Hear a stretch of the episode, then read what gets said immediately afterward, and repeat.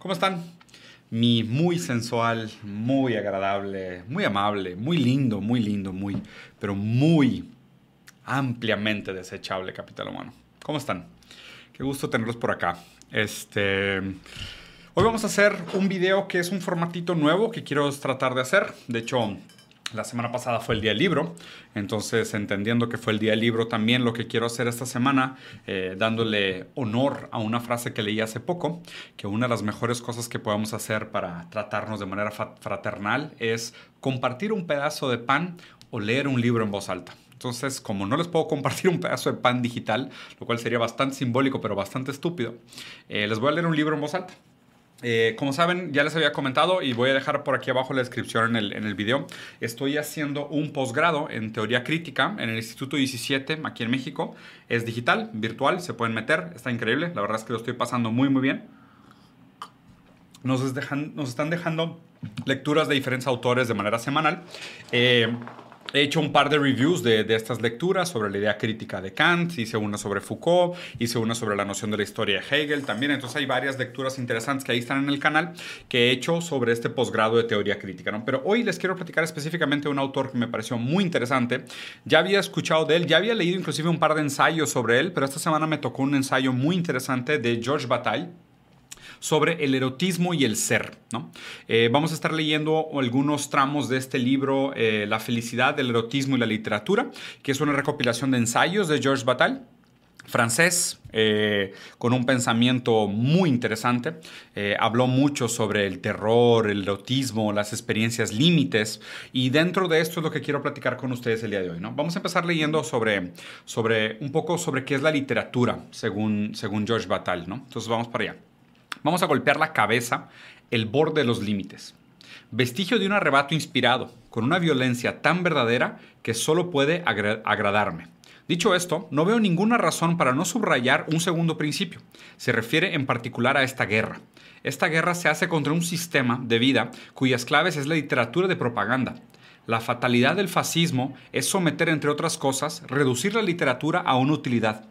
¿Qué significa una literatura útil si no tratar a los hombres como material humano, como capital humano? Para esta triste tarea, en efecto, la literatura es necesaria. De alguna manera, Bataille plantea, en este primer capítulo, que no les voy a leer completo, que la verdadera poesía escapa a los límites de la razón, o desafía los límites de la razón, o se juega los límites de la razón. La verdadera literatura debería de constantemente ayudarnos a desafiar, eh, exponer, eh, de alguna manera eh, relacionar los límites con los cuales nosotros tenemos la, experiencia del mundo. La literatura mala, cuando está sometida al fascismo, como lo plantea aquí, es una literatura útil. La literatura que se somete a la utilidad, la literatura que se somete a los intereses de la política, la literatura que se somete, la poesía que se somete a los intereses eh, útiles, pues pierde, todo su, pierde toda su gracia, ¿no? ¿no? Ni siquiera debería ser considerada como buena poesía.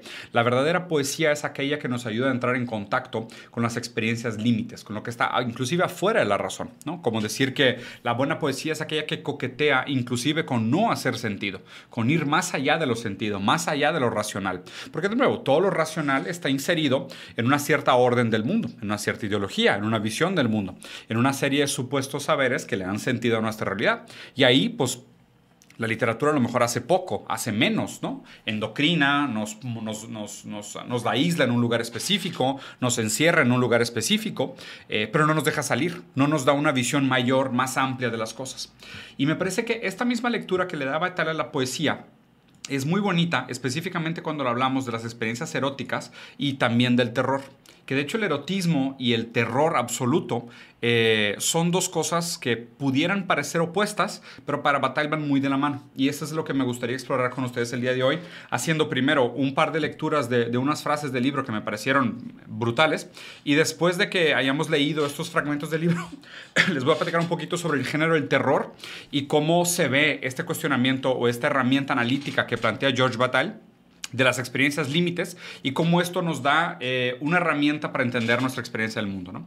Eh, Esto ya es el ensayo del erotismo o el cuestionamiento del ser, donde específicamente se habla de la relación entre el erotismo y cuál es el lugar del ser desde el erotismo, o cómo a través del erotismo nosotros podemos realmente cuestionar el papel del ser. Entonces, el erotismo, aspecto inmediato de la experiencia interior en oposición a la sexualidad animal, donde la sexualidad animal pudiera ser solo este acto carnal reproductivo que no tiene la subjetividad, o sea, no tiene la parte del sujeto.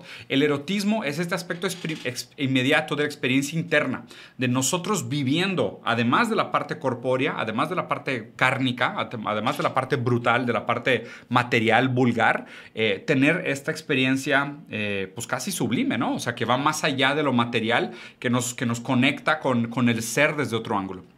En la conciencia del hombre, el erotismo es lo que dentro de él pone en cuestión el ser. La sexualidad animal introduce también un desequilibrio y ese desequilibrio amenaza la vida, pero el animal no lo sabe. Sea como fuese, si el erotismo es la actividad sexual del hombre, es en la medida en que esta última no es animal. La actividad sexual de los hombres no es necesariamente erótica, solo lo es cuando no es rudimentaria, cuando no es simplemente animal. Está interesante pensar que el erotismo pone en la conciencia del hombre, el erotismo es lo que dentro de él pone en cuestión el ser. Como si las experiencias eróticas nos obligaran a cuestionarnos nuestros propios límites como seres. Cuando nosotros llegamos a estas experiencias, a las cuales Batal llaman de experiencias límites, nosotros nos vemos obligados a desafiar aquellas cosas que pensábamos que éramos, a pensar aquellas cosas que nos limitaban, a pensar aquellas cosas que nos determinaban, que nos contenían, que nos inserían en un contexto social. El erotismo de alguna manera como que nos obliga a salirnos de estos lugares, pero pues obviamente tú al desbordarte, al perder tu límite de lo que pensaste que eras como ser, pues volteas a ver hacia atrás y dejas un vacío, dejas un espacio donde eras, dejas un espacio donde estabas, ¿no? Que aquí también conecta un poco con la frase esta de Lacan, donde Lacan hizo una inversión muy famosa, la idea de pienso luego existo, y Lacan dijo, ahí donde pienso no soy. La idea de ahí donde pienso no soy, pues habla también de la operación del inconsciente, ¿no? Pues donde, o sea, donde pienso opera la conciencia y pues donde realmente soy es donde opera el inconsciente. Y aquí es interesante pensar que la experiencia erótica, la experiencia del borde, la experiencia límite, la experiencia que nos obliga a salirnos de nosotros mismos, a desafiar lo que nosotros pensábamos que éramos capaces, en retroactiva nos hace ver el vacío que dejamos y nos obliga de alguna manera a cuestionar pues quiénes éramos en ese lugar que ocupábamos, ese lugar que llegábamos, ¿no? He dicho que el erotismo es para mí el desequilibrio dentro del cual el ser se cuestiona a sí mismo conscientemente. El erotismo es el desequilibrio dentro del cual el ser se cuestiona a sí mismo conscientemente. Esta experiencia erótica de entrar en contacto con los límites, de desafiar, de jugarse los, los bordes, jugarse las esquinas, las orillas de lo que nos entendemos a nosotros mismos, nos obliga a, nos obliga a cuestionarnos a nosotros mismos de manera consciente. Ese es el rol del erotismo, según Bataille. Imagínense que existe un orden de las cosas, existe una manera de ser, existe lo políticamente correcto, lo aceptado, por decirlo así. Pero afuera de eso aceptado siempre hay otras cosas, otras experiencias. ¿no? Y de hecho históricamente pues, han sucedido eh, una serie de cosas, una serie de deseos, pasiones, juegos, eh, placeres, eh, no sé, fobias, lujurias, lo que tú quieras, han vivido como afuera de lo socialmente permitido.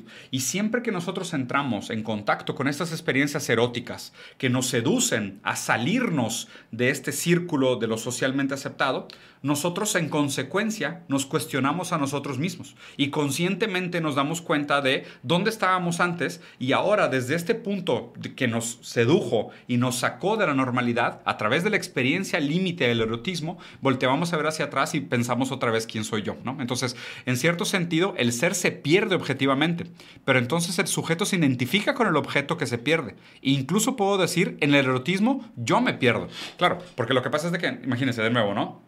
Yo me salgo de quién era y volteo a ver a quién era, yo me pierdo como objeto. Entonces, pues claro, entonces, ¿quién soy yo? Ese objeto que se perdió. Conscientemente yo soy obligado a reflexionar sobre quién soy ese yo que se perdió, porque a través de la experiencia erótica yo me jugué mis propios límites y tuve que salirme más allá de quién pensaba que yo era y volteé a ver hacia atrás para ver, ah, ese objeto era yo, ese objeto era el que, el que se tuvo que, que jugar, por decirlo así, ¿no? En otra. En el plano del erotismo, las modificaciones del propio cuerpo que responden a los movimientos intensos que nos excitan interiormente están en sí mismas ligadas a los aspectos seductores y sorprendentes de los cuerpos sexuados, las condiciones de una experiencia interior impersonal, la experiencia contradictoria de la prohibición y la transgresión. Es interesante cómo lo prohibido y la transgresión acaban jugando como en lugar de ser opuestos, como se constituyen uno al otro y se, multiplican en uno al otro, ¿no? O sea, porque pues, obviamente, ¿no? Y esto ya se, ha comentado bastante. Siempre que algo es prohibido, eh, se multiplica que tanto nos seduce. Mientras más prohibido sea, más seductor nos parece. Mientras más eh, tabú sea, más nos llama la atención. Mientras más nos digan que no se puede hacer, más lo queremos hacer. Y obviamente aquí también hay algo interesante porque imagínense, ¿no? Hay, hay esta frase bien bonita que no me acuerdo quién era, de hecho alguien se la robé que era que las palabras son como una piel que marcan la, definición de las cosas, que marcan el límite de las cosas. Bueno, nuestra experiencia tiene una piel, que son estas experiencias límites que nos determinan. Cuando nosotros pasamos al plano del erotismo, cuando nosotros tenemos estas experiencias eróticas, la piel que nos definía, el límite que nos bordeaba, se rompe o se, o se pierde la definición. Entonces lo interesante es cómo la experiencia erótica te hace replantearte quién eres. Es, te pierdes a ti mismo, te desafías tus concepciones de ti y te encuentras o, en una expansión de ti, en una expansión de quién podría ser y hasta dónde puedes llegar, o en una redefinición de manera retroactiva viendo hacia atrás sobre quién eras ahora que te topaste con esta experiencia límite de lo que pudiera ser o lo que no pudiera ser. Vamos a ver qué sigue. Esta doble experiencia no es frecuente. Las imágenes eróticas o religiosas introducen esencialmente en algunas de las conductas de la prohibición, en otros unas conductas contrarias. Las primeras son tradicionales, las segundas también son comunes, al menos bajo la forma de un retorno a la naturaleza al que se opondría la prohibición. Pero la transgresión es diferente. Es el retorno a la naturaleza. La transgresión levanta lo prohibido sin suprimirla. Probablemente esta es una de las frases más importantes del texto que, que les presento George Bataille hoy. Nosotros tenemos de nuevo, imagínense este círculo, ¿no? Este círculo es la normalidad, la sociedad, cómo funciona, la experiencia permitida. Las experiencias eróticas o religiosas, que de hecho aquí Bataille habla del erotismo como un tipo de experiencia religiosa, eh, de hecho hay, hay, una, hay una historia de él bien famosa, de la primera vez que él vio fotos de una tortura china que se llama Muerte por Mil, Muerte por mil Cortadas, que si no me equivoco, híjole, tiene un nombre chino que ahora no voy a, no voy a decir bien, pero la primera vez que él vio la, la foto de una persona que había, que había sido torturado por estas muertes de mil cortadas, él vio una cara muy interesante. De hecho, es la cara que está en la portada del libro, que trata de, comunicar esa expresión, que está en la portada del video también, que en el éxtasis del dolor y en el éxtasis del placer, la expresión del rostro era muy similar. O sea, el humano que estaba siendo torturado y el, humano que estaba teniendo una experiencia religiosa tienen una expresión muy parecida. De hecho, eh, hay muchas expresiones que pueden ser entendidas como profundamente eróticas o profundamente terroríficas dentro de las religiones. Esta experiencia de toparnos, por ejemplo, con los ángeles bíblicamente correctos, que son esta bola de ojos con alas y todos deformes que parecen dioses de Cthulhu, más allá de los dioses o ángeles antropomorfos, guapos y mamados con alas blancas y güeros que nos han pintado en la, cultura occidental, eh, las experiencias religiosas también son un tipo de experiencia límite. Y la experiencia erótica también es una experiencia límite, ¿no? Entonces imagínense, nosotros vivimos en la normalidad, que es esta bola de lo moral, socialmente y políticamente aceptado. Afuera de esta bola existen una serie de, cosas que están excluidas, prohibidas, permitidas, que son tabú, que no podemos hablar de ellas, que no podemos eh, tocarlas o entrar en contacto con ellas, ¿no? Hay tres maneras de entrar en contacto con este afuera, con lo afuera de lo permitido. La primera manera es negarlo, ¿no? Es reprimirlo. No, no existe, se queda afuera, está prohibido, ta, ta, ta, tabú, déjalo allá, no lo toques. La segunda es normalizarlo e integrarlo. Decir, claro, o sea, como por ejemplo, a lo mejor, no sé, vamos a, entramos en contacto con la cultura hindú. Agarramos lo que nos funciona de la cultura hindú, quitamos aquello que nos molesta e integramos la cultura hindú a la normalidad, pero dejando afuera toda la otredad real de la cultura hindú, por, decir, por darles un ejemplo, ¿no? O, o mira, les voy a dar un ejemplo puramente sexual te topas con alguien que es sadomasoquista, Te topas con alguien que le gusta, de alguna manera, que, que, le gusta sentir algún tipo de dolor al momento de tener placer sexual, y, la manera como nosotros lo normalizamos es decimos, ah, bueno, les gusta vestirse con piel y se ponen cadenas y de repente se dan una nalgadita y pues luego ya tienen relaciones sexuales tradicionales, ¿no? O sea, lucecita apagada, misionero y es con el fin de la reproducción y hay amor de intermedio y todo, ¿no? Lo que hicimos fue agarrar la experiencia erótica límite del sadomasoquismo y la normalizamos quitándole toda la otredad, le dejamos solo su componente tolerable y la tratamos de integrar a nuestra normalidad entendible. Entonces realmente pues la castramos, le quitamos todo aquello que era realmente transgresor. Pero no, la transgresión difiere del retorno de la naturaleza. La transgresión levanta lo prohibido sin suprimirlo. Esto, esto, es la tercera manera. Entonces, está el círculo de lo normal. La primera manera es negar lo otro. La segunda manera es permitir la entrada de lo otro, pero normalizado a las reglas o convenciones de lo normal y dejando afuera todo aquello que nos asusta. La tercera manera es realmente la transgresión, que es la aceptación o, entrar en contacto con la experiencia de lo otro sin suprimirlo.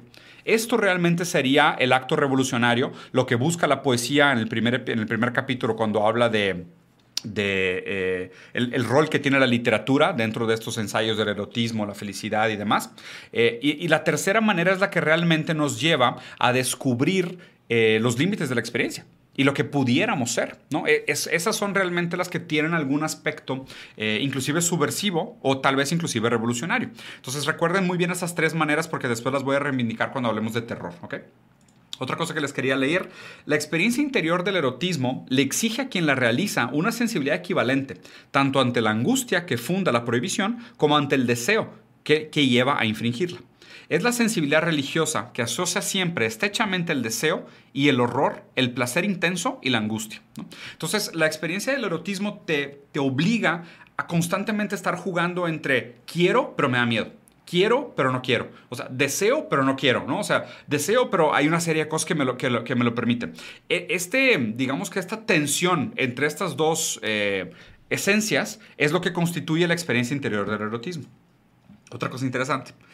Por más que el erotismo en su esencia infracciona la regla que las prohibiciones implica con mieses, según creo, donde termina la sexual animal, ¿Por qué? Porque acuérdense que la sexual animal ya no contempla toda esta subjetividad del sujeto. El erotismo ya tiene un componente pensante o más bien subjetivo, interpretativo, eh, simbólico, metafórico, que, el, que la sexualidad animal no tiene. ¿no? Entonces, em, esto no deja de ser fundamento. Al mismo tiempo, negando y conservando, la animalidad carnal es incluso el elemento básico del erotismo, hasta el punto de que el término de la animalidad todavía se le asocia popularmente. La transgresión de la prohibición considera como lo propio del hombre frecuentemente adquirió el sentido excesivo de un retorno a la naturaleza que el animal representa para nosotros. Entonces, de nuevo, no quiere decir que esas experiencias eróticas estén separadas de la, sexualidad animal, sino que la sexualidad animal es casi como una precondición para la existencia de esas experiencias eróticas. Pero obviamente las experiencias eróticas acaban superando por mucho las intenciones de la sexualidad animal, ¿no? O sea, donde la sexualidad animal todavía se pudiera entender puramente como un tema instintivo, ya lo erótico no. Lo erótico tiene una serie de otras cosas que se juegan en esta relación entre quiero y no quiero, el deseo, la angustia, la puesta en juego del propio ser es su punto crítico de crecimiento Vean qué bonita manera de plantearlo, ¿no? O sea, hablar del erotismo, del terror, de tanto lo divino, lo profano como lo sagrado, como la puesta en juego del propio ser en su punto crítico de crecimiento.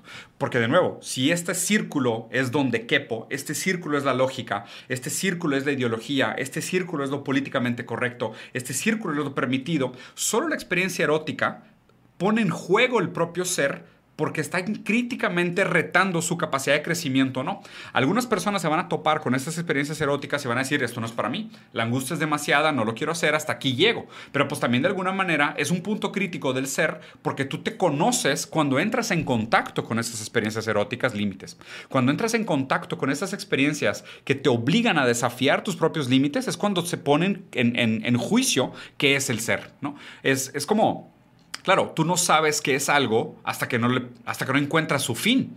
Hasta que no encuentras el límite de un concepto, no sabes si el concepto ha terminado. O sea, necesitamos encontrar el punto de descontinuidad de un concepto para entender un concepto en toda su esencia. Entonces, si no has encontrado a través de las experiencias eróticas los límites de tu ser, pues realmente tu ser no ha terminado. Tu ser no tiene un límite el cual se pueda eh, pues completamente entender, mapear y, y dar por terminado, ¿no? Otra vez, el erotismo y el cuestionamiento de ser. Eh, vamos a empezar desde acá arriba. La discontinuidad es esencial para el ser del que hablo. De este, absolutamente distinto de aquel. ¿Por qué la discontinuidad? Porque si los conceptos son continuos, pues tú no sabes dónde termina uno y empieza el otro. Estas experiencias límites, límites te obligan a encontrar los puntos de descontinuidad, donde tú dejas de continuar, donde tú descontinúas, es esencial para entender este ser del que hablo. Absolutamente distinto de aquel, porque se marcó una diferencia de continuidad. Una continuidad une al ser a su interior, afuera con una descontinuidad que lo limita.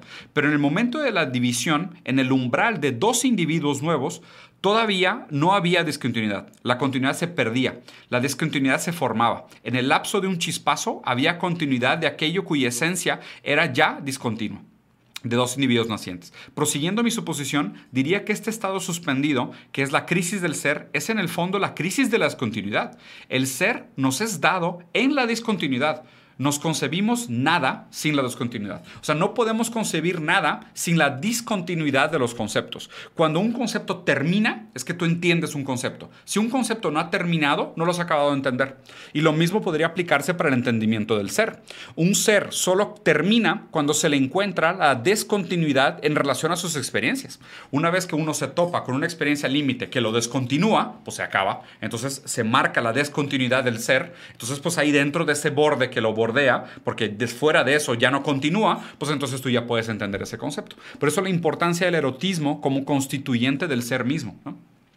Fijan, y obviamente aquí se juegan muchas cosas, porque si habláramos, o sea, menos, tal vez menos, menos complejo, más, más coloquial, eh, muchas de las experiencias eróticas en pareja hablan también de la desaparición de los límites. ¿Dónde termino yo y dónde empieza mi pareja?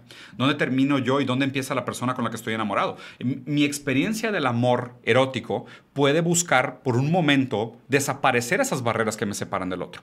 Inclusive quiero como cuestionar mi noción de quién soy y fusionarme con el otro. Y así acabar con esa descontinuidad que me separa del otro y hacer una continuidad entre yo y el otro a través de la penetración, del vínculo sexual, del, abrazo sumamente apretado, ¿no? Dicen que el abrazo durante un momento eh, funge o cumple el deseo de la de la fusión con el objeto amado, ¿no? Pues, o sea, está, está muy alineado con lo que nos está diciendo eh, George Batal en estos textos. Hay una última que les quería leer, ¿dónde está? Ya se me perdió. Bueno, se me es que lo voy a dejar por aquí. Bueno, aquí está. En efecto, no se trata de suprimir, sino solamente de negar la diferencia. Se trata de crear un punto de vista, o si se prefiere, un conjunto confuso de sensaciones donde se pierde la diferencia, donde aparece la inanidad de la diferencia. Lo que nos constituye como seres diferentes no es más cierto que la diferencia entre A con A doble apóstrofe, antes del momento de la división. Debemos entonces, para ceder a la fusión, negar lo que distingue a las cosas unas de otras, distinguirlas en tanto que son cosas distintas. En lugar de las cosas debemos discernir la nada, en lugar de ser vestido, el ser desnudo, cuyo sentimiento desencadena la fusión erótica. Entonces, este es, el, es el, textito que les quería leer como introducción de, de, George Batal sobre cómo las experiencias eróticas de alguna manera nos hacen desafiar la definición del ser, sobre todo nuestro propio ser. Y ahora lo quiero vincular un poco con algunas películas de terror, dos en específico, una clásica y una moderna. La clásica es la película de Hellraiser, sobre todo Hellraiser 1 y 2, que, fueron escritas por Clive Baker, eh, homosexual, nacido en los años 50, le tocó vivir eh, los años 70 y los años 80. Él mismo, imagínense qué interesante, ¿no? Porque Clive Baker, al ser homosexual, acuérdense que las leyes antes eh, prohibían los actos homosexuales porque los tachaban como un tipo de sodomía. Eran sodomitas los, los hombres que les gustaban ser penetrados por otros hombres. El, castigo era porque eran sodomitas, porque era un tipo de acto de, de de, sodomización, ¿no? De, infligir dolor físico sobre el otro, ¿no? Como si, como si no pudiera existir algún tipo de placer en ese proceso que para unos pudiera parecer doloroso y para el otro a lo mejor no tanto.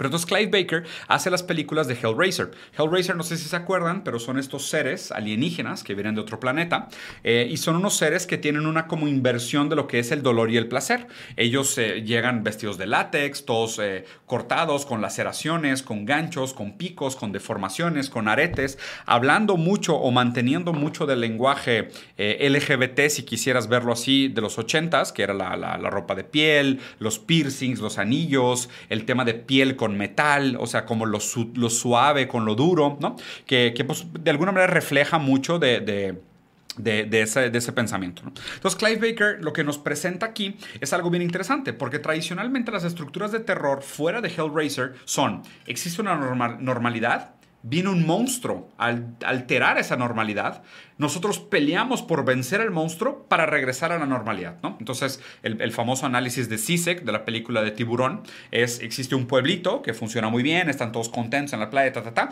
Llega el tiburón a matarlos a todos, a comérselos, no los permite entrar a la playa. Eh, se soluciona el problema, matan al tiburón y regresan a la normalidad. Esa narrativa es muy conveniente ¿no? Si te fijan, es muy utilitaria, como el primer comentario que, les hice al principio de esta lectura, muy fascista, porque transforma la literatura en un fin literario utilitario, ¿no? Porque realmente en la película de Joss, eh, no sé si se acuerdan de la película, pero el alcalde estaba de que no, no, es que no pasa nada con el tiburón, abran la playa otra vez, necesitamos demasiado el comercio, necesitamos el turismo, eh, si dejamos la playa cerrada la gente ya no va a venir a visitar nuestro pueblito, o sea, nos urge que vengan aquí todos a nadar, entonces no, no estar asustando a mis turistas diciendo que eh, que el tiburón los va, los va a comer si, si, ellos vienen acá. Entonces, realmente el malo pues no era el tiburón que en su hábitat natural, y aparte hoy como sabemos los tiburones, pues, o sea, les da medio que asco la carne humana, no es como que van a cazar humanos, sino que te acaban confundiendo con una foca la mayoría de los humanos mordidos por tiburones mueren desangrados, no mueren devorados. Entonces no es como que el tiburón fuera malo en un sentido tradicional de la palabra, ¿no? Convenientemente nos conviene pintarlo como monstruo, ¿no? Y así eh, alinear todos los malestares de la sociedad atrás de este monstruo, del, tiburón en este caso, cuando realmente el pueblo era corrupto, el alcalde era un cerdo capitalista que hacía, estaba dispuesto a sacrificar vidas humanas con tal de, de no sacrificar la economía, muy parecido a la metáfora de lo que sucedió durante el COVID. Pero lo que se buscaba en la estructura normal de esta película de terror es una normalidad feliz, un monstruo que viene a interrumpirla, le ganamos al monstruo y regresamos a la normalidad feliz, ¿no? Pero muy convenientemente nunca nos cuestionamos si el alcalde era bueno o malo, si la gestión política era, era democrática, si se estaban tomando las mejores decisiones en nombre del bienestar de la población o nada más en nombre del bienestar del capital. O sea, no, no se permitió que se entendiera todo eso porque se instrumentalizó la literatura, en este caso la película, para enfocar todos los malestares en un solo monstruo, ¿ok? Lo mismo pasa, por ejemplo, con el fascismo. O sea, Alemania, con todas sus complejidades y todos sus problemas económicos acumulados de la Primera Guerra, el contexto geopolítico, lo que tú quieras, encuentra un chivo expiatorio en los judíos y culpa de todos los judíos, instrumentaliza a los judíos para enfocar todos los esfuerzos nacionalistas hacia un solo mal, hacia un solo enemigo, que supuestamente es el gran impedimento del antes para poder regresar a un después próspero, pues hay que eliminarlos, ¿no? Entonces, esta película de terror del nazismo se cuenta en el malo son los judíos. Esa es la causa de todos nuestros males. En el momento que los eliminamos, eliminemos, vamos a regresar a una supuesta normalidad feliz. Entonces, eh, eh, Clive Baker lo que hace en Hellraiser es jugar un poco con esta fórmula de terror. Y por eso es uno de los grandes, grandes directores de las películas de terror que, creo que vale la pena analizar. Y él muy inspirado por el trabajo de Bataille de las experiencias límites y cómo las experiencias límites nos ayudan a desafiar nuestra conciencia del ser. ¿okay? Los, los aliens de Hellraiser, los Xenomorphs, si no me equivoco, se pronunciaba el nombre Xenomorphs. Los Xenomorphs llegan para empezar, no vienen a irrumpir la normalidad, sino que son invocados. Hay como un cubo Rubrik que tiene picos y cosas, pero es un cubo Rubrik a final de cuentas, como más chistoso, pero es un cubo Rubrik. Y cuando tú resuelves el cubo Rubrik, que implica unas ciertas laceraciones, tolerar un poquito de dolor, ta, ta, ta, tú invocas a los Xenomorphs y ellos vienen a ti porque tú los invocaste y te invitan a participar de su mundo. O sea, en lugar de decir, mira, ellos vienen y dicen, mira, a nosotros nos mama que nos duelan las cosas, nos encanta torturarnos, está deli arrancarnos pedazos, nos la pasamos súper chido y lo que venimos a ofrecerte es que tú también experimentes esta experiencia límite del, dolor, del sufrimiento eróticamente disfrazado como de, de, maldad, pero pues tiene mucho de placer por detrás, y ya veas si te quieres venir con nosotros o te quieres quedar aquí, ¿no? O sea, es eh, los cenobitas. Los cenobitas entonces te invitan a que tú puedas participar de este terror, de esta tortura. Sí, me, confundí con los xenomorfos de los aliens y hice ahí una, una, una fusión entre los dos, ¿no? seguramente algún lapsus de tener, algún, algo, algo hay de mi experiencia erótica límite con los aliens que lo puse en los xenomorfos y luego en los xenobitas. Pero bueno, gracias por la corrección. Entonces, bueno, lo interesante aquí es que ellos te invitan a jugar a este juego de la tortura y mientras te torturan, pues tú, pues obviamente, los, y pasa con los personajes de la película, es que unos de ellos dicen, sí, o sea, sí es lo mío. Y de hecho es bien interesante porque en la escena donde al personaje principal, si no me equivoco, se llama Frank, lo están torturando y lo están abriendo con unos ganchos y arrancándole la piel, él tiene una cara de placer absoluto. Y eso es lo que muchas veces nos parece tan terrorífico, que alguien pueda sentir tanto placer con una experiencia que está excluida de la normalidad, en este caso el dolor físico. O sea, que alguien pueda sentir placer con el dolor físico nos parece tan intolerable que lo tenemos que rechazar. Pero obviamente a través del erotismo nosotros podemos entrar en contacto con esas experiencias límites y reconstituirnos a nosotros. Y, vean aquí para un, un, pensamiento como para ir haciéndole cierre, ¿no? que ya llevamos casi media hora conversando sobre esto. En francés, al orgasmo, una manera de decirle es la pequeña muerte, la petit mort. ¿no? Y la muerte también es una experiencia límite, porque digo, en filosofía se dice que donde hay muerte no estoy yo, o sea, si está la muerte yo no estoy, o sea, la experiencia de la muerte es siempre ajena a nosotros, ¿no? nosotros no podemos vivir la muerte, la muerte siempre está fuera de nuestra capacidad de experimentarla. Y, y el orgasmo tiene ese como desfogue, entrega, límite, ¿sabes? De, acercarnos a la muerte.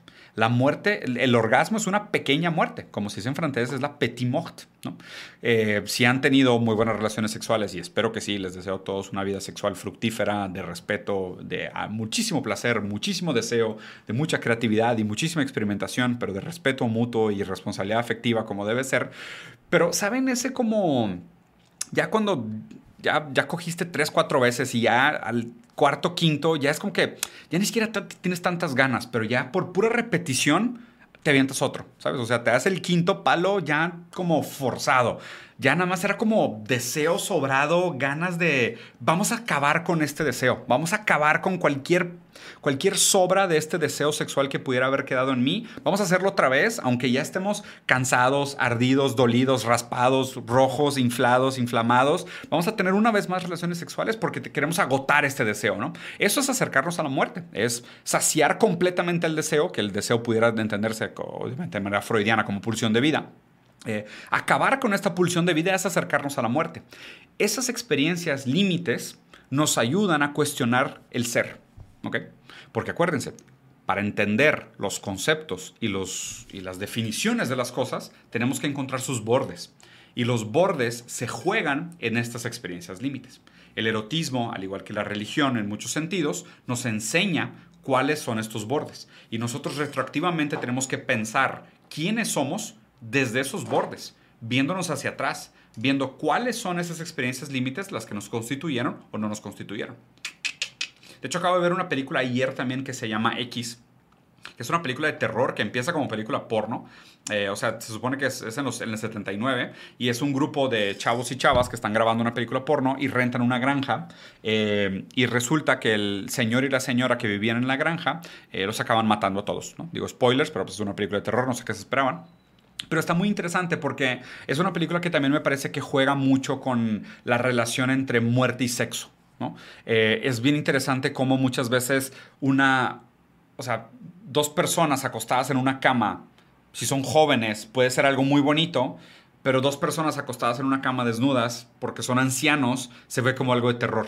¿no? Y constantemente la película te hace eh, cuestionarte esos límites, o sea, replantearte los límites de la experiencia y los límites de la normalidad desde otro ángulo. Te obliga a moverte del lugar y voltearte a ver a sí mismo eh, desde otra perspectiva, desde otro prisma, ¿no? Y te desafía y eso pues obviamente esas son, los, esas son las ideas críticas, esos son los momentos críticos que nos ayudan a pensarnos críticamente. Entonces los voy a dejar con esta, con esta última frase. La puesta en juego del propio ser en el punto crítico del crecimiento. Esas son las experiencias límites. ¿no? Lo voy a dejar por aquí. Espero les haya gustado. George Bataille. Revisamos el libro La felicidad, el erotismo y la literatura. Eh, que a mí me tocó leerlo esta semana en mi posgrado de teoría crítica que estoy haciendo por el Instituto 17. La verdad es que digo, muchas de estas cosas obviamente son mis interpretaciones, no las tomen como, como face value, más bien lo que les quería dar es como la fuente directa, la fuente primaria que es el libro, leerla con ustedes y platicarles un poco de manera medio orgánica qué es lo que me surge, qué es lo que me despierta, cuáles son las ideas que me despierta, cómo lo conecto con otros autores, con cultura popular, ¿no?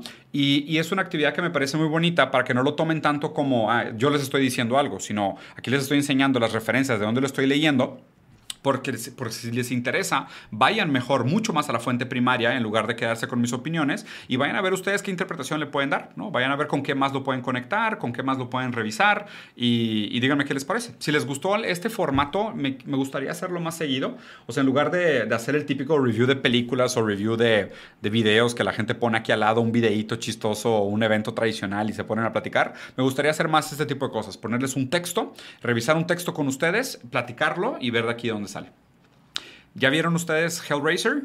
Si no, se los recomiendo bastante. ¿Vieron la película de X, esta de terror y porno? Está padre, también se los recomiendo. Díganme aquí abajo en los comentarios qué les pareció la lectura de George Bataille, si han tenido ustedes estas experiencias eróticas que les ayuden a desafiar el sentido y el límite de sus propios seres. ¿Han tenido ese encuentro con la pequeña muerte? Y si no, se los recomiendo. Siempre es un buen día para entomparse con la pequeña muerte. Capitán Romano, cuídense mucho, espero lo hayan disfrutado.